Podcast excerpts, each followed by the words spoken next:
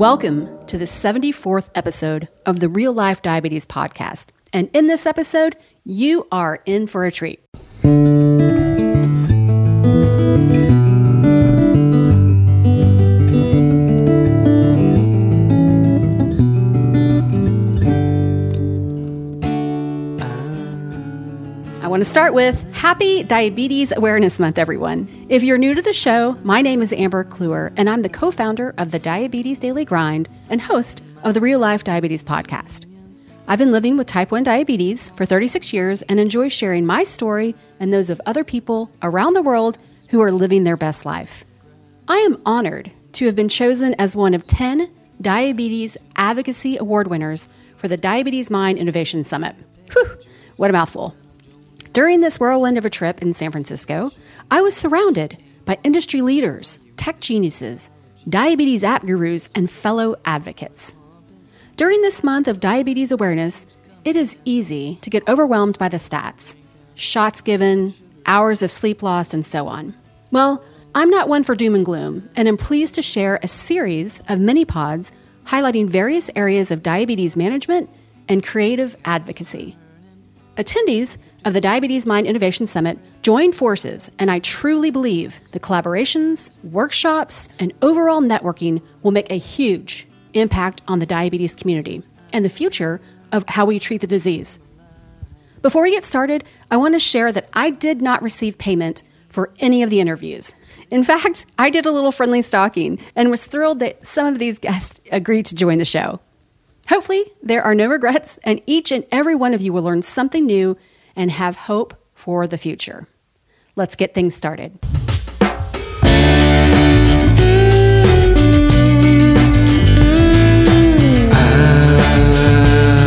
alive.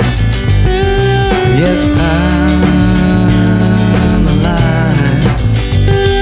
One minor inconvenience, a little thing called diabetes. It's a daily grind, it's a daily grind. Grinds and grinds. All right, everyone, this is the first of many pods at the Diabetes Mind Innovation Summit. And so I'm here with my friend Gary, and I'm going to let him introduce himself. Oh, thanks, Amber. This is Gary Shiner. I'm a diabetes educator. I run a practice just outside of Philadelphia that provides kind of virtual care for people on intensive insulin therapy all over the world. And here's an interesting bit of trivia. I was diagnosed in a little town just outside of Houston called Sugar Land. Oh, I know exactly where that is. What a place to be diagnosed with diabetes. And so how long have you lived with the disease? 33 years now, and a lot of evolution over that time. I can't believe I can say this out loud, that I trump you in that. I'm at 36 years. Damn, I'll never catch you. So you're kind of a big deal in the diabetes community. As I mentioned this morning, I had seen you at the, what is it called? The center, the Children with Diabetes. Yes. Conference. I don't know why that's so hard for me to pronunciate, but yeah, I watched you talk and I was like, oh my gosh, this is great. And so I'm happy to see you again. And tell me a little bit why you decided to attend the Diabetes Mind Innovation Summit. This conference, this meeting, I should say, it's very unique. You know, this brings together a lot of the key players in the development of the next generation of diabetes technologies. You know, you have people from industry here, from the regulatory process, from the healthcare community, the investor community, engineering. It brings together, it integrates everything that's involved in developing the next generation of products. So I love to have a voice in that. I always try things before they come to market. I have an opportunity to give feedback to a lot of companies on their product development. I thank you for that, because I know that you're a person living with a disease, you get it, in addition to being an educator, so and I don't pull pass punches. It along. You know, right. If I don't like something, they're going to hear about it. Well, we heard it today. So Gary did a great job of asking the hard questions as a patient and as an educator. What have you learned new in this particular summit? What have I learned new? Well, I think there's a little bit too much emphasis on trying to automate insulin delivery recommendations, systems that will take the place of a human being evaluating a person's data and lifestyle and background. I think the personal touch is being minimized. right? Which I'm hoping I can influence some of these people here, but there's only so much you can do with computer algorithms to determine what someone's insulin program is going to look like. And I'm not talking about closed-loop systems. Those, right, I think, can work nicely. But these apps and programs that just take glucose data and spit out recommendations based on that, well, we all know people live with diabetes. There's a gazillion things that affect our blood sugar. We can't just... Okay, so Gary, tell me a little bit about the panel you just sat on. It's the demo panel? Yeah, the demo panel. These were kind of the best of the best. So Diabetes Mind took applications from many, many companies and organizations developing new products and concepts, and they narrowed it down to they felt were the 5 top ones. So I got to serve as not really a judge, but someone to kind of critique and ask some poignant questions about these devices. Well, and I think one that you asked, that you said in particular, and I say this often, you can eat the same damn bagel every day and get a different result. And if the new technology can figure out how to fix that problem, $1 billion deal right there. I'll be a very happy man if they can do that. Have you made any new connections at this particular summit? Oh yeah, quite a few. I met a woman named Amber she's with the Diabetes Daily Grind. She forced her way into this. She's a ball of energy, let me tell you. No, but I got to reconnect with a lot of folks I hadn't seen in a long time. It's always fun to do. Well, thank you. So you are not only a person living with diabetes, you're an author, and a lot of people know your book. Talk a little bit about that and why you wrote it. Well, Think Like a Pancreas is sort of my opus. You know, that's a user's guide for people who are on intensive insulin therapy to learn how to set up the right program, self-adjust their doses. And I wrote that because, for the most part, healthcare providers just aren't teaching this to people. And, right. Type 1s and also type 2s on insulin have to figure all this out on their own. And it is complicated. So I wrote this as a way to kind of give them a guide on how to get started and on the fine-tuning process. So I think we have to sort of be our own care providers in a lot of ways, living with this disease day in and day out. Well, and you have a lot of patients. And I mean that as people that come to you for medical advice. Yeah, I'm not a very patient person by nature. What somebody who's maybe newly diagnosed, what do you say to them?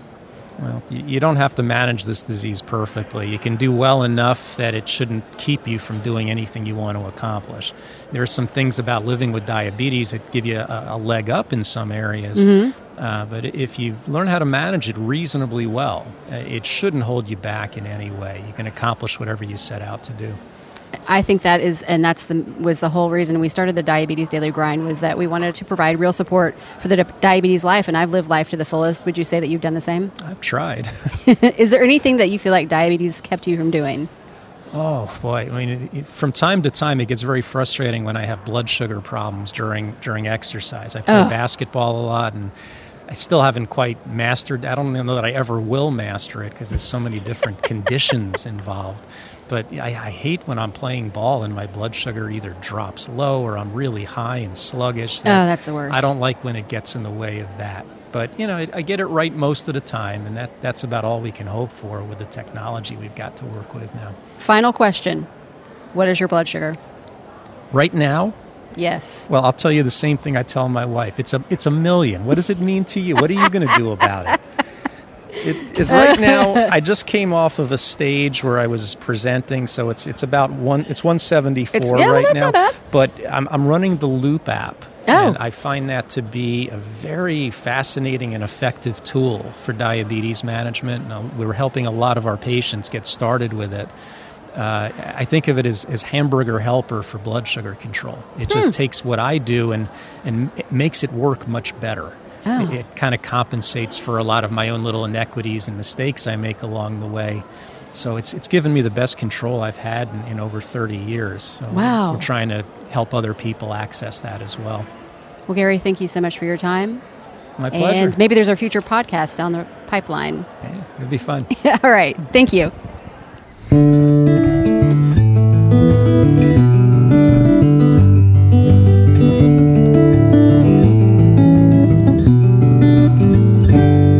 Mini podcast number 2 with my new friend Hannah. Hannah, give me your full name and the year, how long you've had diabetes. So my name's Hannah Carey, and I've had diabetes for almost 2 years. And you are here as a patient voice contest winner like myself. Mm-hmm. Why did you decide to apply to the Diabetes Mind Innovation Summit?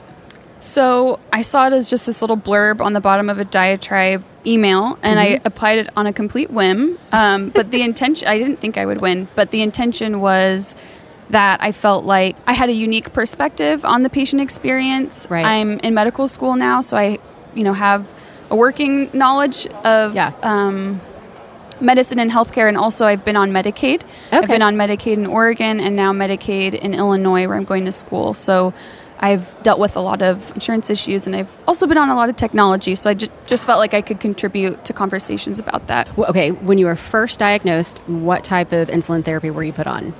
I was on MDI. No CGM? Oh, and CGM. Yes. Thank goodness. Okay. Mm-hmm. Yeah, I was on Dexcom. And so moving forward, 2 years later, tell me what pump therapy you're using now. So I just started Omnipod 2 days ago, and I have the G6. G6, okay.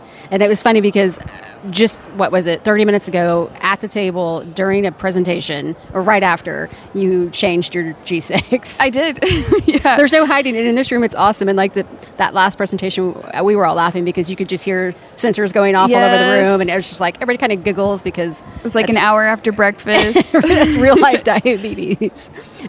So... Talk to me about any fears that you have with diabetes going into medical, the second year of medical school. Well, I've mentioned to you already that I am concerned about how I'm going to deal with surgical rotations that I'll have to do. Right. I know we have to scrub in and we're not supposed to touch anything. I don't have an Apple Watch, so I was thinking maybe if I get an Apple Watch and I can just look at my wrist. Mm-hmm. But the surgeries are hours and hours long. Right. So... that's a concern, and at the same time, I don't want to appear like I have any special needs or require anything extra compared to other people. I think that's one of the hardest things. Well, one of the hard things with living with diabetes is it is an invisible disease until it really can't be. Mm-hmm. And in that situation, you can't put yourself or other people at risk, and so you really do have to let your team know what's going on. Well, this is a first for me to attend, and I know for you. So have you made any new connections? Yes, I have. Totally. So I've only been to one conference before. It was a JDRF summit. This is my first technology conference. Yeah. And so I've met so many people with just these revolutionary products. I've met some of my little diabetes celebrities like Gary Shiner. His was the first book I ever read after I was diagnosed. So... Yeah, and then people like you, all the other patient voice winners are so amazing. And it's such a diverse crowd. I mean, it really is. And... I have to say, this has been such a whirlwind. So we're here for 48 hours. We were in workshops and lectures all day yesterday, which were fascinating. We all participated and helped out, which was great. This morning has been all about looping, new technologies. Mm-hmm. What have you found the most fascinating so far? I would say seeing the faces behind all of these products that change our lives. Dexcom has saved my life multiple times, as I'm sure it has many people in the room. Yeah. Been on multiple pumps. And so it's amazing just to see the faces who are trying to make this work and to hear how interested they are in the patient experience. If you had to take a guess of the people in the room, because a lot of the people that are advancing the technology live with the disease, what would you say the percentage is of people living with diabetes in the summit? Of everyone, not just the developers? Right. The whole crew. It seems like maybe 50%. Do you think there's more? I don't know. I think it's going to be like 72%. Because there's, we've got our type 2 advocates as well. Yep. And I've been shocked with how many people that are up on stage have type 1. That's true. I'm not saying that's a good thing necessarily, but you bring the right people into the room that actually know what's going on. It's pretty fascinating. I think it is a good thing to have the people you're serving in the process. Is there anything else you'd like to share about this experience? And Diabetes Mind, like what they're bringing to the table. Well, the type of medical practice I want to have will be in low-resource communities. Oh. And so that's my biggest motivation, and that's in just diabetes and diabetes care in general. I think that's a big gap in care. Right. I'm lucky because I have pretty high health literacy. I knew about how prior authorizations work. Right. I knew how to request those, advocate for myself, really. Right. And so that's a big weakness, and I hope that developers will do their best to try to access these communities and, make their management easier, too. Now, will you be in the diabetes world? I don't know.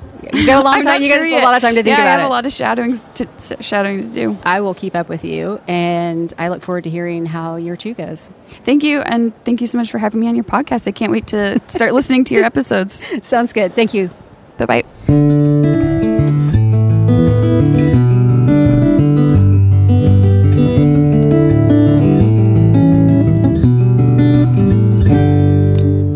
Mini podcast number 3. And why don't you go ahead and tell us your name and who you're with? Hey, I'm Shalini Sharad. I work for Sensia Diabetes Care, and I'm the commercial head for Interconnected Diabetes Management, which actually is into digital health for patients with diabetes. Tell me a little bit about the talk that you did today. Mm-hmm.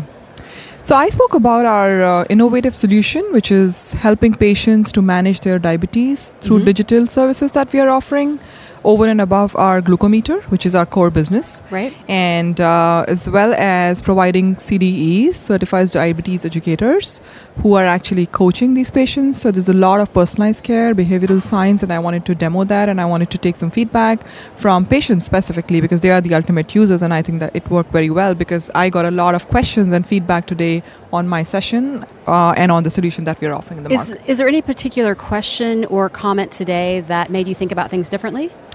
Well, I wouldn't say differently, but a question on mental health came. Yeah. We are still thinking in that direction. We are not there, but it's a great validation that we need to involve mental health solutions as we talk about patients with diabetes, because you know there's a lot of stress level that they go through. Well, and I'm really glad, and this has been big in the diabetes online community, and maybe just because I'm a part of it, that finally we're talking about mental health, and we know that it's as big of a deal in my mind as insulin therapy and how you manage things, because this is, it's a heavy hitting disease, and mental health is a big part of it. So what brought you, obviously you were going to be a part of the talk, but is there anything in particular of interest that the Diabetes Mind Innovation Summit interested you in? Well, we are into the business of diabetes, right? And my role is to provide personalized care to patients with diabetes. And I think that being here, it actually gets us to network with innovators, with patients, with key opinion leaders, doctors, endocrinologists. Yeah. And of course, technology players, because, you know, being in West Coast, you always get that kind of innovation. So I think it's a great blend. It's the ecosystem that we get here, and the kind of workshops that you guys are holding. Right. It's really adding a lot, because it's making us think out of the box, and we are meeting people who are thinking very different. And then when we converge ideas, it comes down to a creative, let's say, idea in the diabetes space. So I really like being here.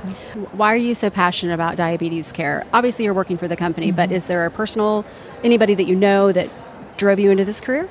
Well, I have family, friends who are suffering from diabetes. I think it's a disease that is touching a lot of people's life. And everywhere I go professionally, because previously I was working on multiple diseases in my previous role, but specifically focusing on diabetes, because there's a lot of comorbid diseases that it causes. There's a lot of, so like I gave an example of back surgery getting impacted because the patient had HbA1c, which was pretty high. I think it's like chronic care. It's like here and now, first thing that we need to solve, because it's all related with food, right? It's a lot of genes, but it's a lot of food as well. Yeah. So basic awareness, basic education, I think it's going to really help in overall disease management. Do you have any thoughts on what this Diabetes Mind Summit will bring forward? Do you foresee any outcomes? I see two things. I definitely see we all going back with a lot of ideas, which others are thinking and we're not thinking like that. And of course, what patients are telling us, right? Whether it's a digital health company or it's a medical device company like ours, or it's another innovator company, we're all taking, the first-hand information from patients. That's the first thing I would say. Second is a lot of partnership opportunities that we are getting. We're taking them back, because ultimately, I'll tell you, it's all about connecting the healthcare ecosystem, right? We cannot work in silos. So much as we partner and innovate together, it's more effective. There's a race. A race for technology right now, and it is nice to see, and I love that you say that it's not about the silos. To see everyone work together gives people like me, who have lived with type 1 diabetes 36 years, a little bit of hope that it's not just the biggest company is going to do the most. And I've learned so much from this conference. Is there anything in particular that you're taking away with something that you didn't know, or an industry you were not familiar with, like some of these apps and other things? No, I come from the digital world, so I'm pretty familiar with digital. In fact, I have my own IP in the digital health space, so I understand apps pretty well.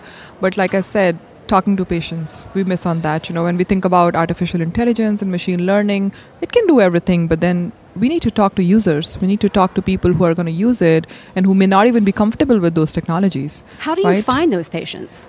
So the way we launch in our company, it's a lot to do with our customers. We are right now going ahead with our customers who are payers, self-insured employers, IDNs. And when we go for type 2 diabetes, which is the first segment we're going after, is we try and segment these patients. So to your point of how do I find what a patient might need is what we cater in the first, you know, when we enroll a patient. So we try and understand the behavior. We try and understand what the patient has like as an unmet need and then try to cater with the solutions that we have rather than giving everything that we have. Like I said, it's small steps. Yeah, it's a burst. It's not that I want to give a great artificial intelligence smartphone application to a patient. No, I want to give exactly what the patient needs. Maybe just caregiver support, maybe just talking to a coach, maybe some food habits. So it's a segmentation that starts in the beginning. Well, I love it. And thank you so much for the presentation today. And I look forward to seeing what comes of all of these things. So thank you for your time. Thank you for taking my interview. And it's been great talking to you.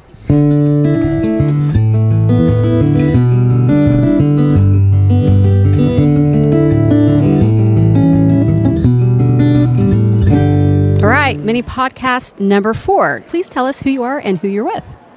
Hi, my name's Dan Pollum, and I'm with Eli Lilly. And have you come to any of the Diabetes Mind Innovation Summits in the past? This is my fourth in a row. Any reason in particular this year you wanted to attend? I come every year because I'm a liaison from work to the Diabetes Mind organization. Yeah. So there wasn't anything specific about this year. It's always a very, very interesting conference. Well, and I'm outing you. You also have type 1 diabetes. For 57 years. 57 years. And do you mind sharing what type of management that you have? I'm currently on the 670.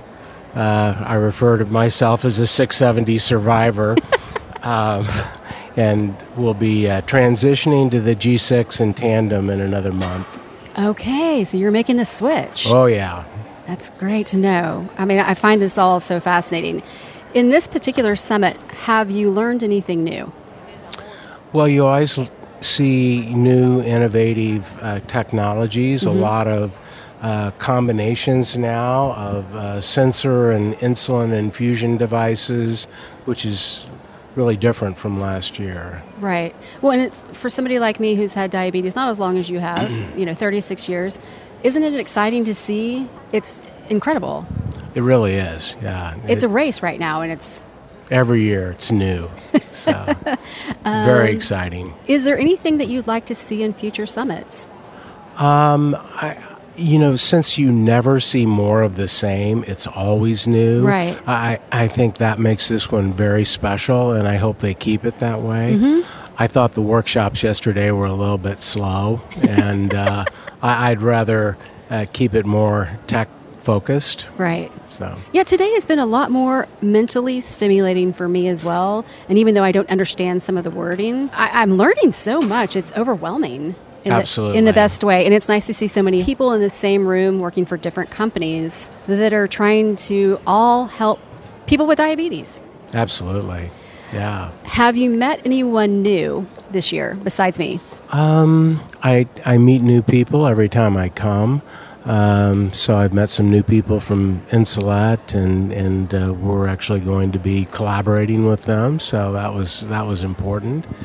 And of course, I've met people that presented some of the new technologies. So. Right. But considering the industry that you're in, do you get to see things well in advance? Yes. So many questions I want to ask, but I can't now that I know that. So anything you want to say to the Diabetes Mind Innovation Summit team? No, just keep doing a great job. You excite us every year, and it's really fun to be part of this. And so. You can definitely see the passion in that crew. Oh my gosh, yes. It's wonderful. Well, thank you so much for your time. Okay, thank you. Right, bye-bye.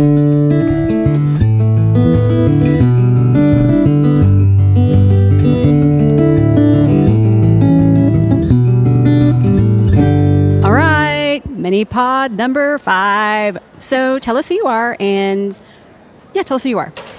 I'm Shelby Kinnaird. I'm from Richmond, Virginia. Virginia, okay. Mm-hmm. And you are a fellow Patient Voice Contest winner. I am.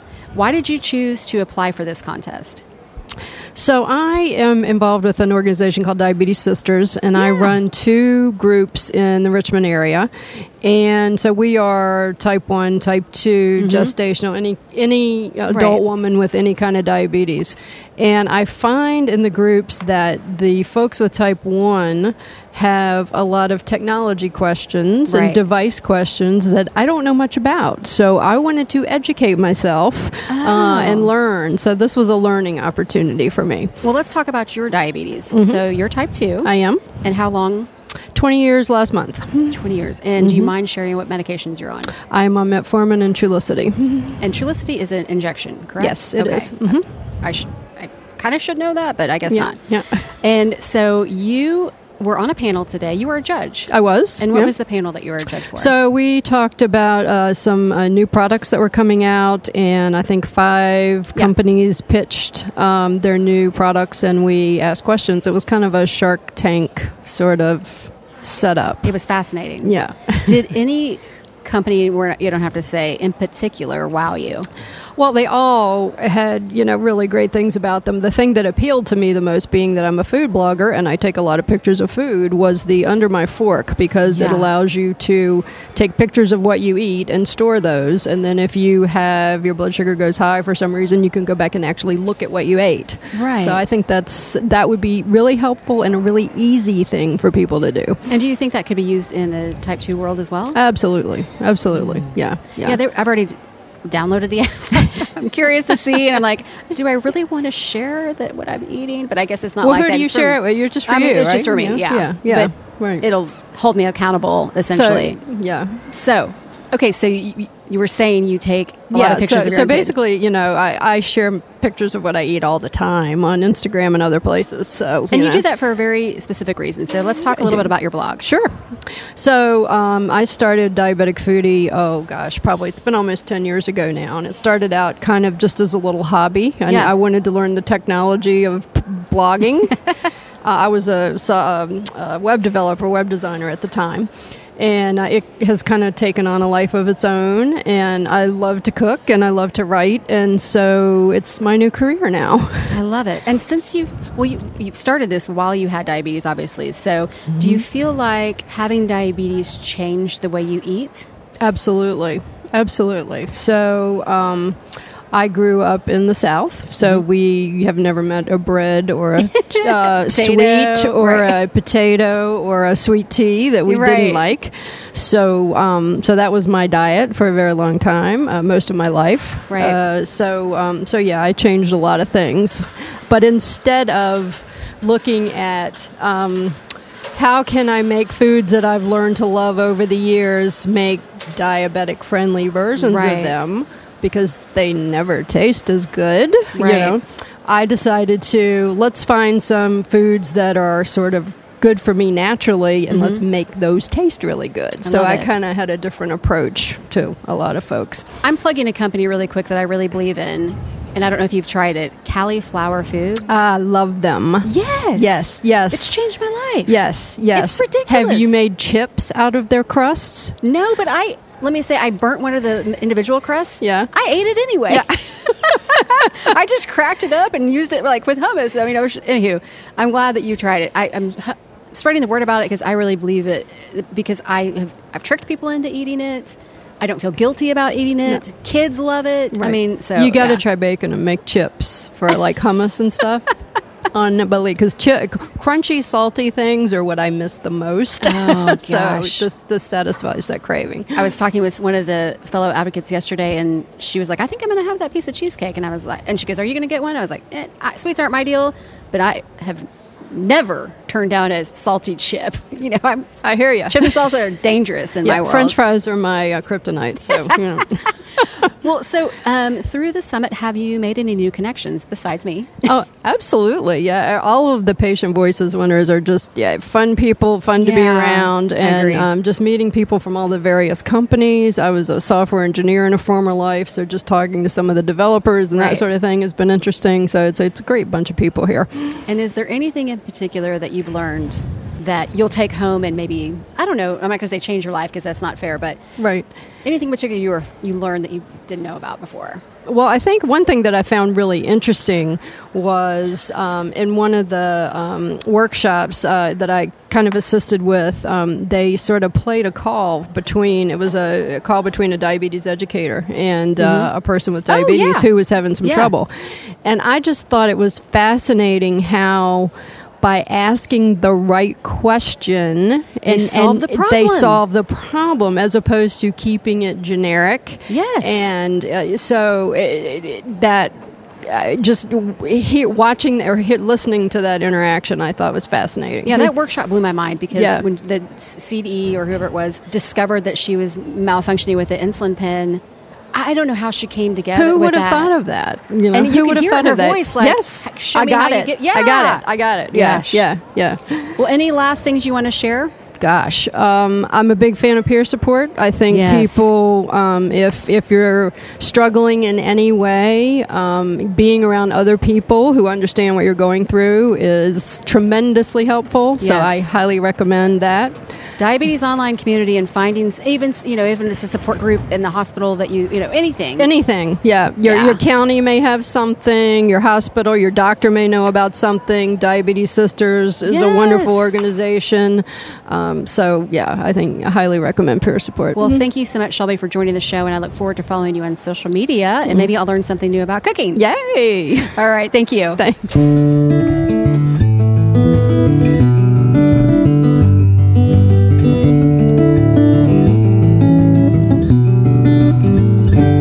All right, mini podcast number 6. So tell me who you are.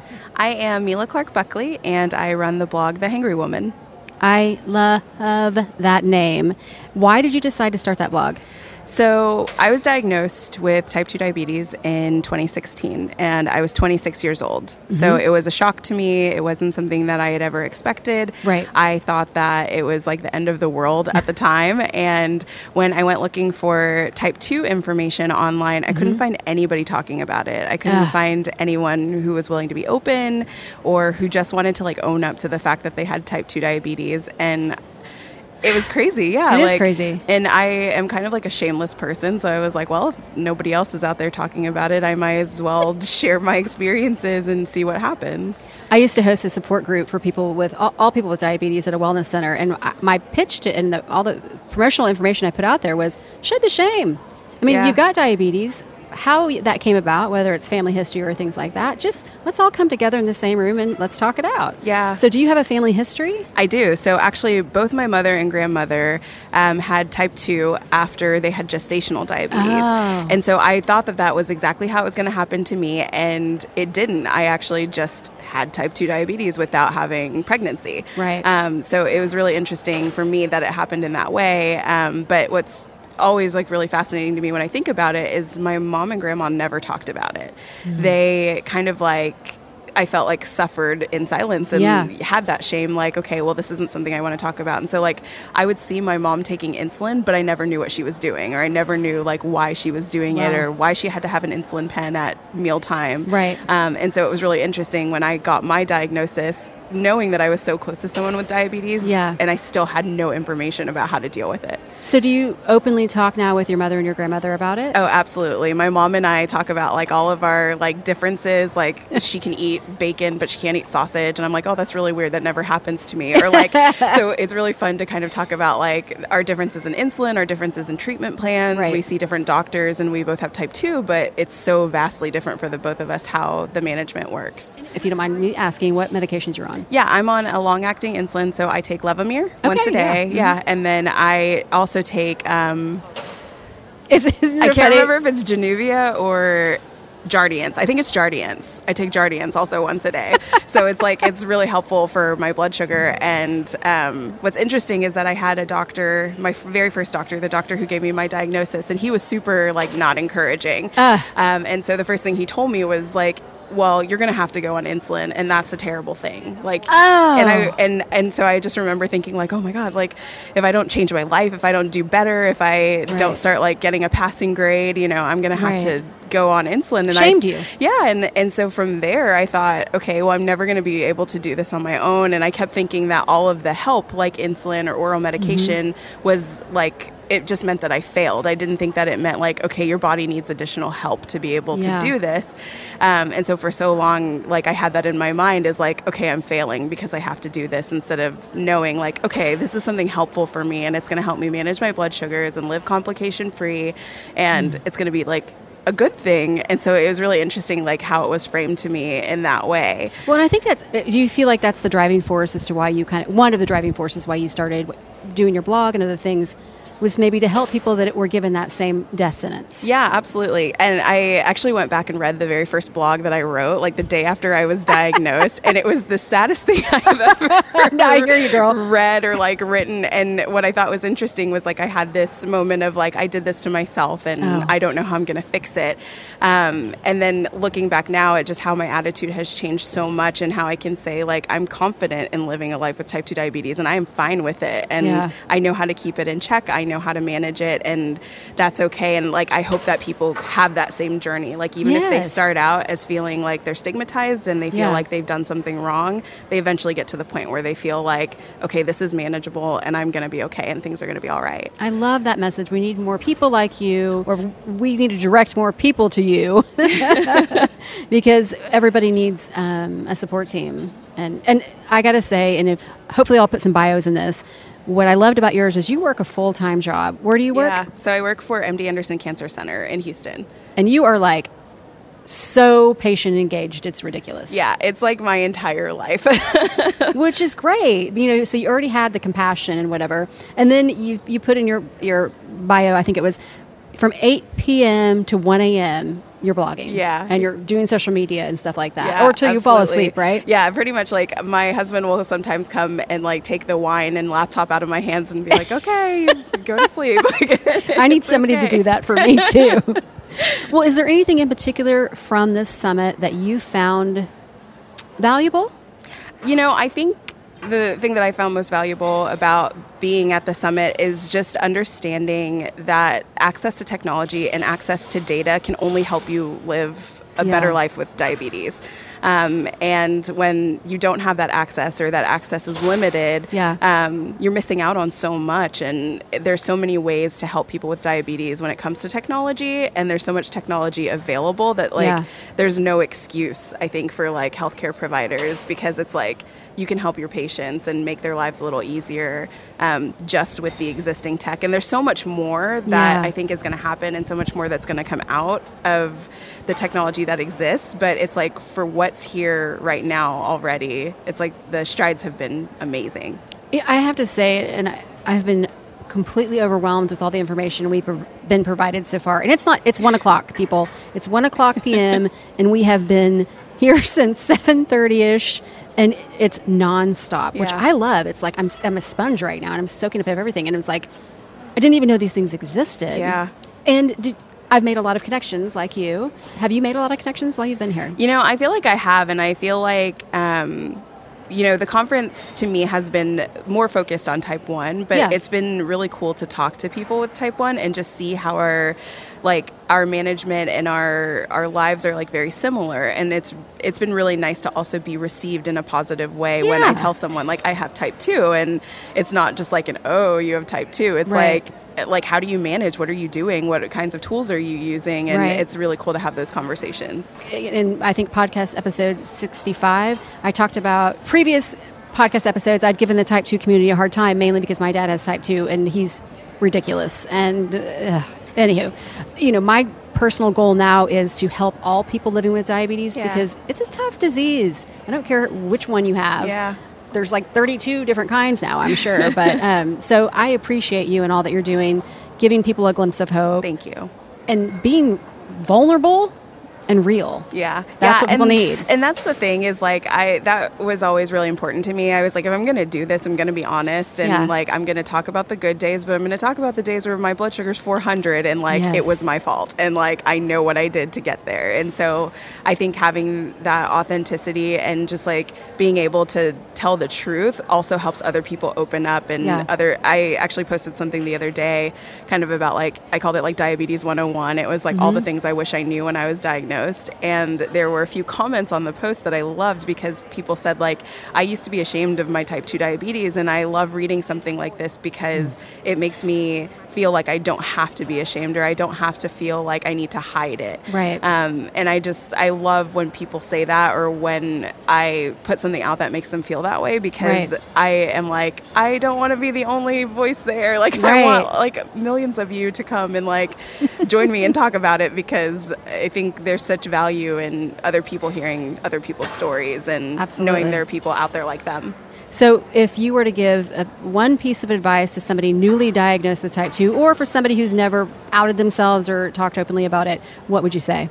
I think I would say for somebody who's newly diagnosed to like not be afraid to have an honest conversation with your doctor. Yeah. And you'll get like a bunch of information in the very first 5 minutes of your diagnosis that it sounds scary and sounds unapproachable. Right. But like you can always go back and ask questions. Ask all the questions you want to ask, because if you like stew in it yourself and you think that like no one's there to help you, you won't find out about all of the tools that are there for you and things that can help. So I think it's just like being willing and open enough to say like, okay, I have all these questions and I'm scared. Like, please listen to me. Well said. Thank you. Well, thank you so much for taking time, and it's been a pleasure getting to know you. Thank you. It's been so nice to talk to you. All right, we'll definitely stay in touch. All right.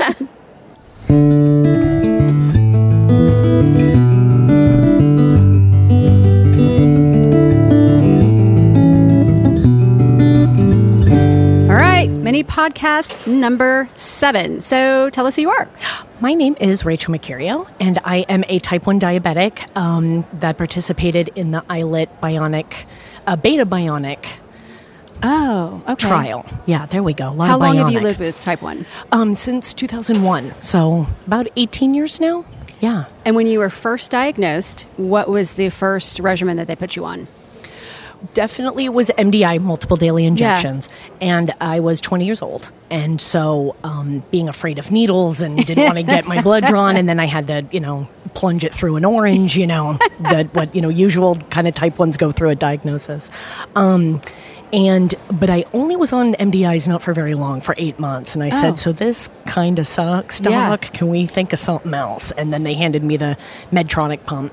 Okay. I was on that for a very long time. Mm-hmm. Then when the CGM came out, it works for a lot of people. It didn't work for me. Okay. It wasn't as accurate. It was a harpoon kind of getting in there. It hurt. I've heard that. Yeah. So it just, like I said, it works for many people. It didn't really work for me. But my doctor at the time said, let's put you on Dexcom. So I've been on another CGM since. Right. And then I tried Tandem pump for a while, which was great. I love the Tandem pump. That was great. But then I started going to these fairs and, type 1 diabetes conferences and just kind of, finding my tribe. And it's interesting that you actually get more out of fellow patients than you do doctors. So they're like, dude, try this, try Afrezza, try Traceba, try this. So it really opened my world that there are so many choices out there. Yes. And, I had to fight a little bit to get them, but, I did get them. And I was following Beta Bionics for a while.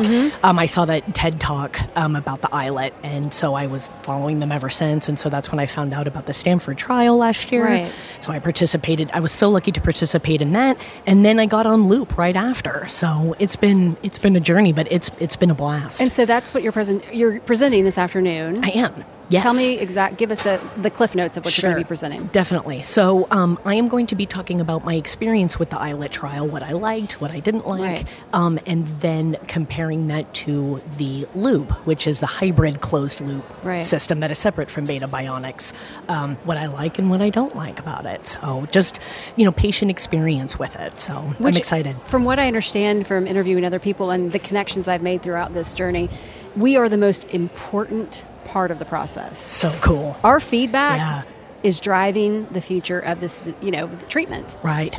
And it's happy to hear that instead of them inventing stuff and just telling us what we need to do. It's like, that didn't work. I know exactly what you're talking about. It's kind of like where, and God love programmers. We love them. We couldn't live without them in a lot of ways. But, there is a distinct difference between a programmer and a user. Yeah. And their experiences can be very different. So what may make sense to a programmer is not going to necessarily make sense to the end user. Absolutely. And sometimes there is a disconnect. And so we are the people, hopefully, I'm working towards, that's why I'm even here today, is kind of bridging that gap. Yes. Of, talking, well, not really programmer language, but at least somewhat understanding that and then being the patient as well and kind of marrying those two together to make it work.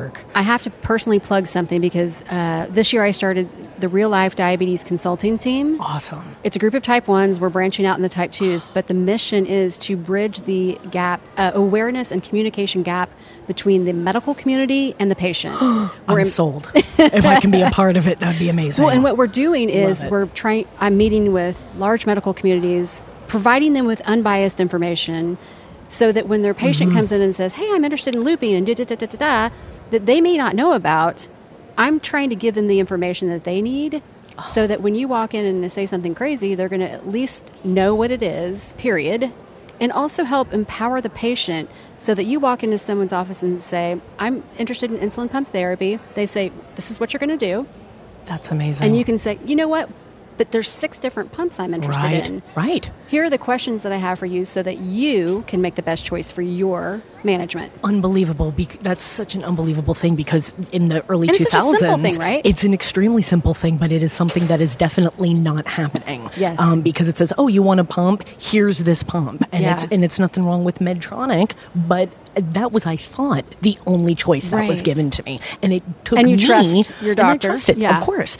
And it took me bringing it upon myself to go to these fairs and go to these and go, wait a second. Oh my gosh, there's more out there? Like, I had no idea. And so I am big on choice. That's the biggest thing. What may not work for me may work for someone else. Yeah. And it's so individualized. And so I'm a big fan. So tell me where to sign up. Hopefully you'll hear a lot more about it in the future. That's great. So is there anything that you're walking away with so far from the summit? Like anything that's just been like a wow moment for you? It is a wow moment just seeing how many people are involved on the other side of this. Yeah. Of course I think that, but it's not until you actually see it and see these group of folks that, again, kind of have all this the same mission of just making diabetes just easier. And type 1, I'm sure like with any disease, you can feel very isolated. Yes. And so being in a place where there is so many people that care about this stuff, just like you do, is that to me is one of the most empowering things. Well, it's nice to see so many people in the competing industries sitting, not at the same table necessarily, but at the same summit. And you can just see the wheels turning when a patient gets up there and talks about something or a patient asks the question to the panel. And, and I've learned so much. And have you made any new connections? I have. Because I'm hoping to, kind of do a side gig, like right on the side about, what my experiences and stuff like that. And, I'm hoping that people who have type 1 that don't feel like they're heard and seen to be heard and seen. And that's my main goal. And because it does feel so frustrating. And I'm grateful, and I'm going to talk about this just a little bit on the panel too today, is that I'm really grateful to have some of the best insurance coverage in this country. You're blessed. And yet I still struggle every 90 days to get my supplies. Oh yeah. I felt like I spent like the majority of my diabetes life listening to horrible hold music. Yeah. It's I still struggle. Mm. So I can't even fathom what that's like for other people and other folks. And it's easy to throw in the towel and give up because it shouldn't be this hard. So that's what I'm trying to kind of get out there too. And luckily I'm in a room that's kind of preaching to the choir there. So it's, without access, all of this would be for nothing. You just saying that, and because I know my parents worry about my financial stability. I need to do a poll with people with type 1 diabetes. How many people have a savings account? Yeah. I mean, seriously. Yeah, well, what's that? Right. How many credit cards do you have? Yeah, right. I mean, it's like how much debt have you put yourself in? And the older we get, because our treatments change, it shouldn't be this expensive. It shouldn't be this difficult. Well, hopefully with strong voices like ours, we get to help make a change. Me too. I'm really excited about that. Is there any last things that you want to say about the summit or the value of it? I guess I just want to take the opportunity. Thank you to every single person who is trying to make type 1 lives easier. Yes. I mean, there are, with the Loop portion alone, there's a lot of, volunteer time. Yeah. A lot of blood, sweat, and tears went into making this, off-brand FDA label. But because of them, I've had the best sleep of my life. I've had the best control of my life. And I just want to say thanks to every single person, no matter what company they're in. Just thank you for being in this industry to just try to make this easier for the community. It's exciting to see the race. Not a race for a cure, right? But a race for more of just better quality of life. Yeah. Just being we all want normal. To sleep. We all want to just be able to go just work out and know what, not freak out. And not have to, think about, all these things in your head before you take a bite of that quinoa salad you have in front of you. Maybe it'll take away a little bit of our decision fatigue. Yes. Oh, no joke. It certainly has for me already. And that's why I know I'm only really a third of type 1s right now that even have a CGM, which is nuts to me. And that only 30% of type 1s, all type 1s, have just a CGM. I'm a part of the Oklahoma Diabetes Caucus, which is we're trying to change legislation here in our state. And there's a specific thing that we're working on right now. And it was we created this whole panel and presented to our legislators that every kid on Sooner Care, which is people that are financially disadvantaged, under the age of 18... we are pushing for free CGMs. Oh, unbelievable. That's fantastic. And I get chills, and I really hope that we push this. We are going to make it happen, because quality of life for those children and young adults, what a world of difference. The CGM has changed my life, and I've only had one for 18 months. Oh, my God. It's unreal. It is the second best thing from insulin. Insulin and then CGM right under. I think every single diabetic, type 1, type 2, should have one in their hands. And most people say, because I've interviewed, number one is insulin. Number two is CGM. Yeah, they definitely pump in a heartbeat just because the CGM is more valuable. Absolutely. Just so crazy. Absolutely. Yeah. Well, thank you for all that you're doing. I look forward to hearing your talk this afternoon. Thank you so much. Thank you so much for having me. Thank you for your time. Yeah, thank you. Really appreciate it. All right. Take care. Thank you. Bye.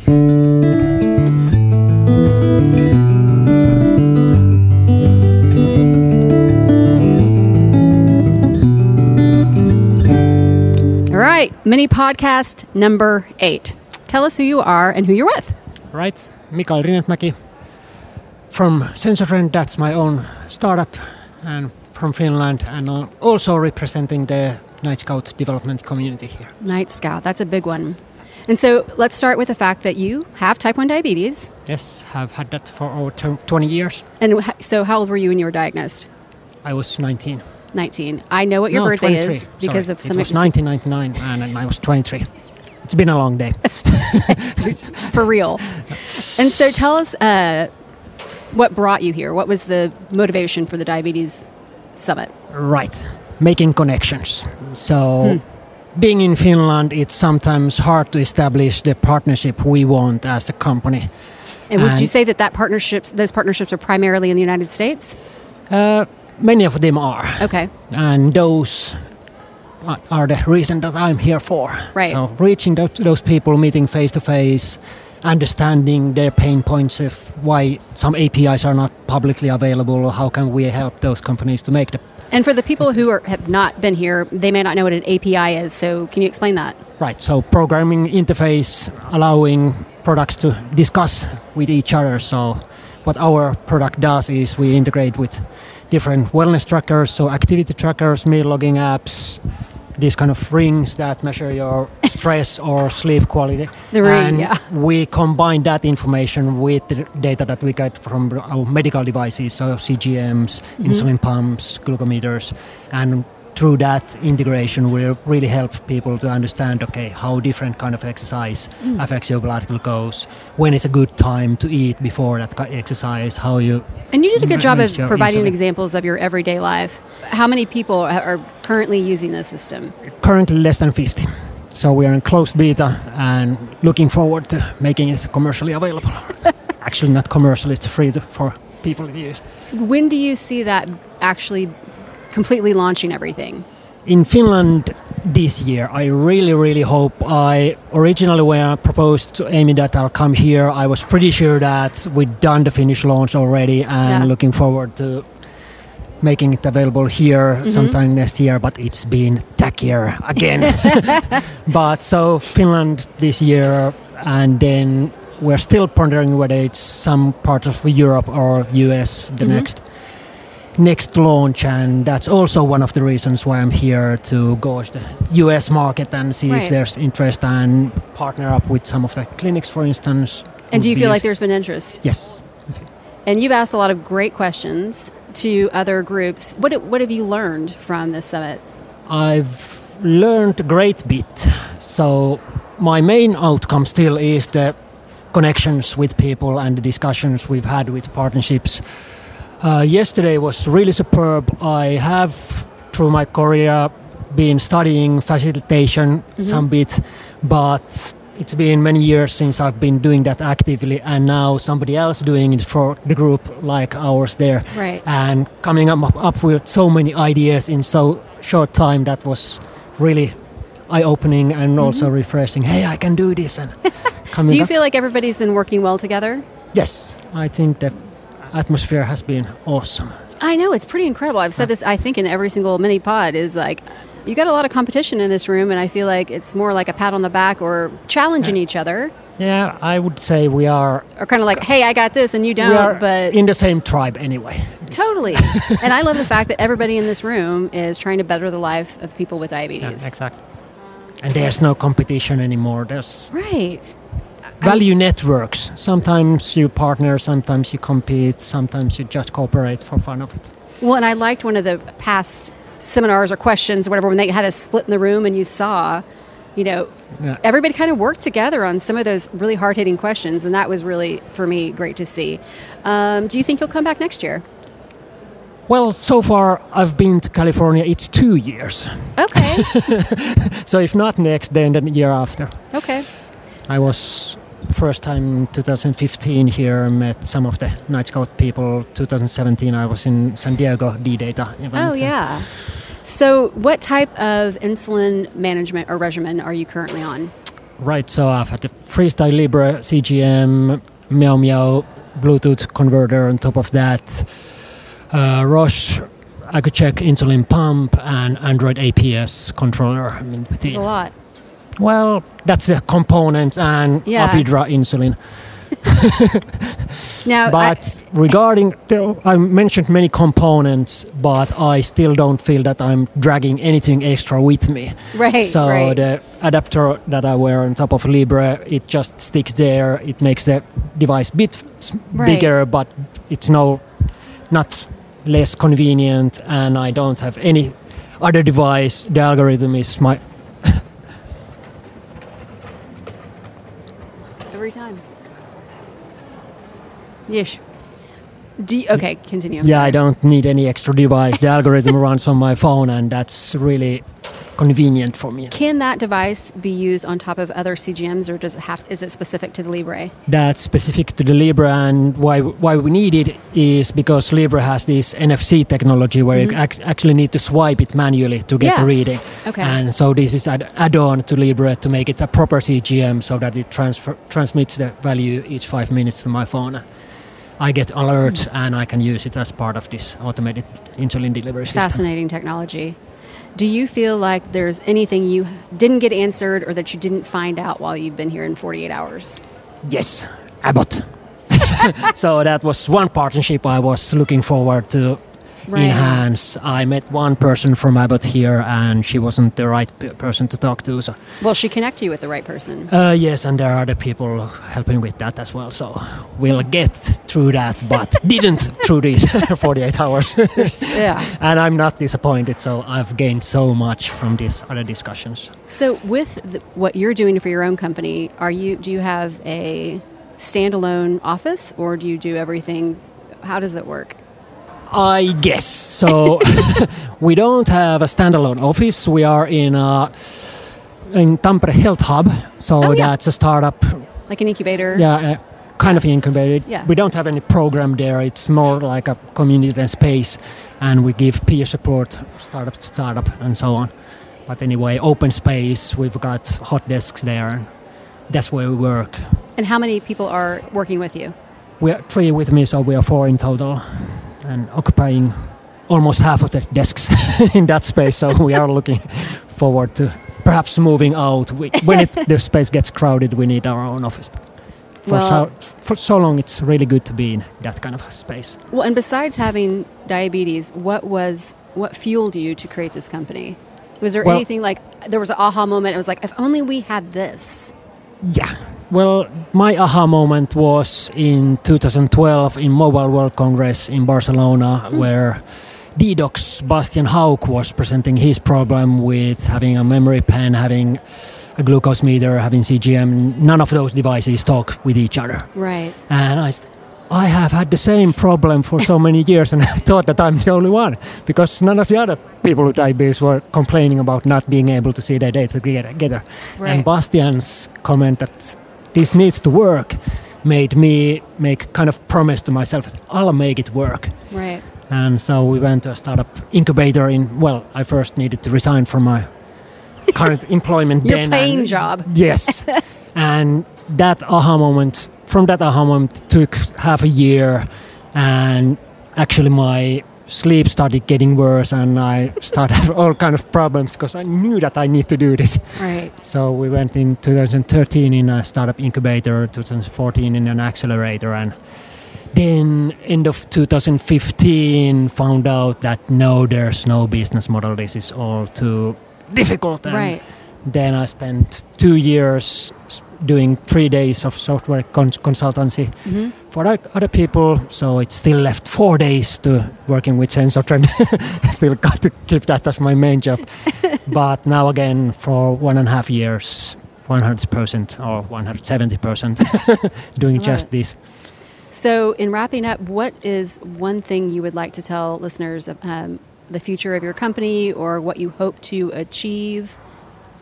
Well, our key value proposition to you, dear users, is that you get to see all your data in one place and don't need to track anything manually. And if you're interested in that, please be in touch so we're able to prioritize our efforts accordingly. We will be selecting our next markets. I love it. And we'll be sure to include everybody that's in every single episode show notes.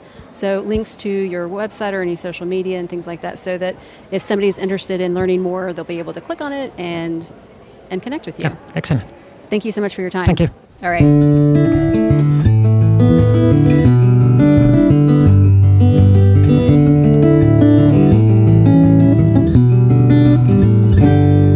Mini podcast number 9, and tell us your name and who you're with.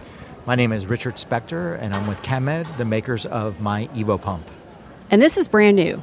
It is brand new. We're not on the market yet. We're in development, but we're developing a novel, slim profile, flexible pump for type 1 diabetes. And I want to say that we met you on the bus because we were eavesdropping on what you guys were talking about. Yes. This was day one. I was like, these people know what they're talking about. And the fact that everybody sitting with you had type 1. I was like, my people. And you were so well versed. And so let's talk about where you got started and what brought you to CamEd. Absolutely. So my background professionally has been a medical device. I started in women's health for Lilly. I was actually working for the biggest diabetes company in the world, and being a diabetic, but not working in the diabetes division. Did you ever ask him, like, hey, I've got diabetes, why don't you shift me over? I fell in love with what I was doing because we were helping women that were developing breast cancer, right, and we were creating a pathway for them to be healthy for a long period of their life, and it was very rewarding. So it gave me a chance to escape from my day-to-day diabetes, right, and work on a different disease state where I could help a good group of people. So I really enjoyed it. But I still was on the periphery of understanding what Lilly was contributing to the diabetes disease state. And I felt fortunate to be with a company that supported my people as well. So how did you get into working for Insulet? So a good friend of mine, that he and I were at a prior company, a small startup. He had joined the company working on drug delivery. Once again, working for a diabetes company, and I was responsible for everything that was not diabetes related. So Insulet, as you know, is the maker of the Omnipod, and it is a tremendous device that I currently utilize, and I'm looping with it. But they had another division called drug delivery, and it was everything, again, that was not diabetes. So cancer treatments. I had a friend that had a pod. And that was my responsibility. That was the Amgen Neulasta pod. Right. We had fairing, which was for infertility, and we had some other relationships. But what was great about that is I was exposed to the Omnipod, and I'm like, wow, where's this been my whole life? Because I was on a Medtronic pump, and I saw the benefit it had not only for the diabetes community, but all these other disease states, infertility, cancer, and a wide swath of opportunity. So it's really a revolutionary device. There's no doubt. When you joined that particular company, how far were they into the diabetes game? Because you've been there, you were there for a while. Yeah, correct? I was there for a while. They were extensive. I mean, they were the epitome of success in the diabetes patch pump game, and they had a well-established footprint. So where I came in, which was a revolutionary step for them, is when they were formulating their pathway for DASH as well as Horizon. And I was one of the voices of the customer, being a patient, that helped shape that outlook. And that's what brought me to CamEd/Evo Pump. I understood the impact that I potentially could have on bringing a tool to the diabetes community that wasn't existing. Were you did you retire and then come out and do this? Or no, I did consulting. So I was with Insulet and left at the end of 2018, and I had become very familiar with CamEd, and I was doing some high-level consulting for them, and I was so intrigued by their technology that I decided to come in and roll up my sleeves and be part of the company. And the reason being, it's so different than what's out there. It's a multi-reservoir, flexible device with a low profile that has the ability to deliver multiple medications. And for me, I believe the holy grail of an artificial pancreas is not what we call an artificial pancreas today. It's the ability to deliver glucagon as well as insulin, so you have the brake and the accelerator. This device will be able to do that. And it'll be the first of its kind, correct? There are others that are in development. They may come out before us, but we'll do it in the most novel approach. We're going to continue with a low-profile device that has multiple reservoirs that can actually deliver more than two molecules if needed. And what I find fascinating, and I've never used a pump, any type of pump therapy, but I've worked with people from Insulet, and I know the Omnipod well. This is amazing because it's flexible, and it's, how thick is it? It's a little less than a half an inch. Right, so it's about half the size of the height of an Omnipod. It's incredible. And the footprint is equal to, if not smaller. And the device that I showed you was 200 units, but we can go up to 300 units, and then we do have the potentially to scale down and do some smaller devices as well. Have you come to the Diabetes Mind Innovation Summit in the past? No, first time. I am impressed. What a good group of people. Passionate, knowledgeable, asking incredibly good questions, but really altruistic, because there's a lot of people in that room that are spending their time and energy as volunteers, helping to better the diabetic community. It's amazing. What do you feel like is maybe a top takeaway from this event? That we're not there yet. Right. But we're all working hard. I mean, it's clear in this room. Right. And I wish this would be a fair representation of what the community could be like, because people are working in synergy in this room. And it's all solution-oriented technologists and physicians and patients working towards the goal of either creating a cure for diabetes or providing the best tools possible. And I wish this synergy and this continuity continued outside of this room. For sure. Do you feel like you've made strong connections? Absolutely. There's young people that are in their early teens to their mid-20s that I'm going to keep in touch with to put on a panel for users that are innovative and thinking outside the box and not deterred by their disease but inspired by it. Right. Some are so inspired that they're going into endocrinology or they're going into social work to support that diabetic disease state, all the way through veteran technologists that have done this, you know, 4 or 5 times over that were intrigued by the technology that I would like to bring to market. I have that full gamut, and I think I will continue the conversation with all of them. I love it. How old were you when you were diagnosed? I was 11, so very typical. And so, I'm not trying to date you, but how long have you had diabetes? I don't mind if you date me. I'm 49 years of age, and I've had it, so that would be 38 years. So when I was diagnosed, it was 1981, and multiple daily injections was the treatment pathway of the norm. Right. Glucometers, as they were called back in the day, were... Bone prickers. Yeah, they were atypical. We really checked our glucose level using a urinalysis, so to speak, a chemical reaction. And that was a satisfactory treatment all the way until I was 23 years of age, until I found pumping. So you went straight from that to pumping. What was the first... Oh, Medtronic. Yeah, the Medtronic pump, correct. Wow. Yeah, and I was on the Medtronic pump for almost 22 years until I was fortunate enough to work with a passionate group at Insulet and became exposed to the Omnipod. I never realized I was having a sub-satisfactory experience on tube pumping until I found the Omnipod. And patch pumping really is the way to go for me. Right. Patch pump. That's, yeah, it's wave of the future. Anything else you've learned from this group of people or unexpected? I was a little bit surprised on the current state of where the hybrid / closed loops are for the commercial companies. I think that they, I'm on the fence here because I'm commercial. I'm also a patient and I don't want to wait anymore either. So I would like to have seen them a little bit more developed and the needs of the patients for today that are very sophisticated, and to get the programs onto the patients' bodies that can help them truly have a closed-loop type system. Well, let's talk about, so you're looping. I am looping. I'm using the do-it-yourself with the Omnipod. And so I'm going to out myself because I have never seen anything like this. The little device that you had out, that's the Riley? Yeah, it's the Riley Link. And what it is, it takes the RF frequency of the Omnipod and converts it to Bluetooth so it can communicate to my iPhone. And I'm using it, the community grassroots spread software that is, and the authors are in that room. It's what is the foundation of Tide Pool. I'm using that on my iPhone to control my basal rate, my bolus rate. Everything that I do is through the phone, and it's autonomous. It really does work well. And I thought it was a Frezza. That's embarrassing to say, but yes. Yeah. But when I started seeing everybody else, like some people had them hooked onto their belts and stuff. Correct. It's fascinating technology. Yeah. Well, is there anything you'd like to end with or something else from your experience here at the summit? No, I just would like to compliment what you're doing. I mean, we've had some pretty in-depth conversations over the last 2 days, and I think that you are offering a service to the community. They couldn't be here with this ongoing education, and I'm going to be an avid listener, not just because I'm going to be on your program, but I definitely want to listen to what you have to say because I think it's valuable. Well, thank you for that, and please don't be offended by the first 40 episodes where there was a lot of cursing. Good for you. I like cursing. That's okay. No problem. Well, thank you so much for joining the show. Thank you.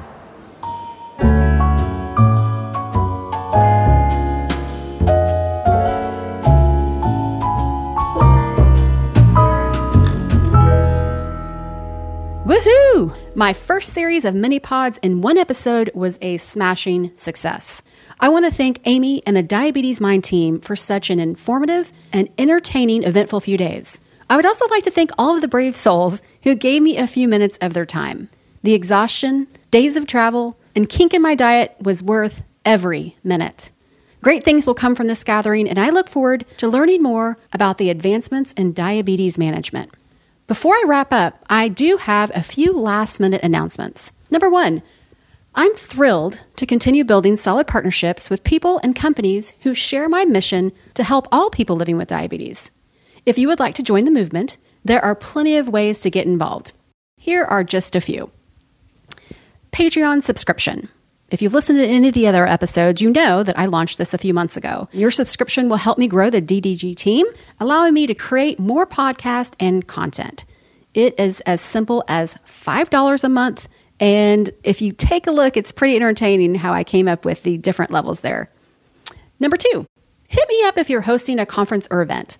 I love meeting new people and have the gift of gab. Never met a stranger. Co-host a Real Life Diabetes Happy Hour in your town.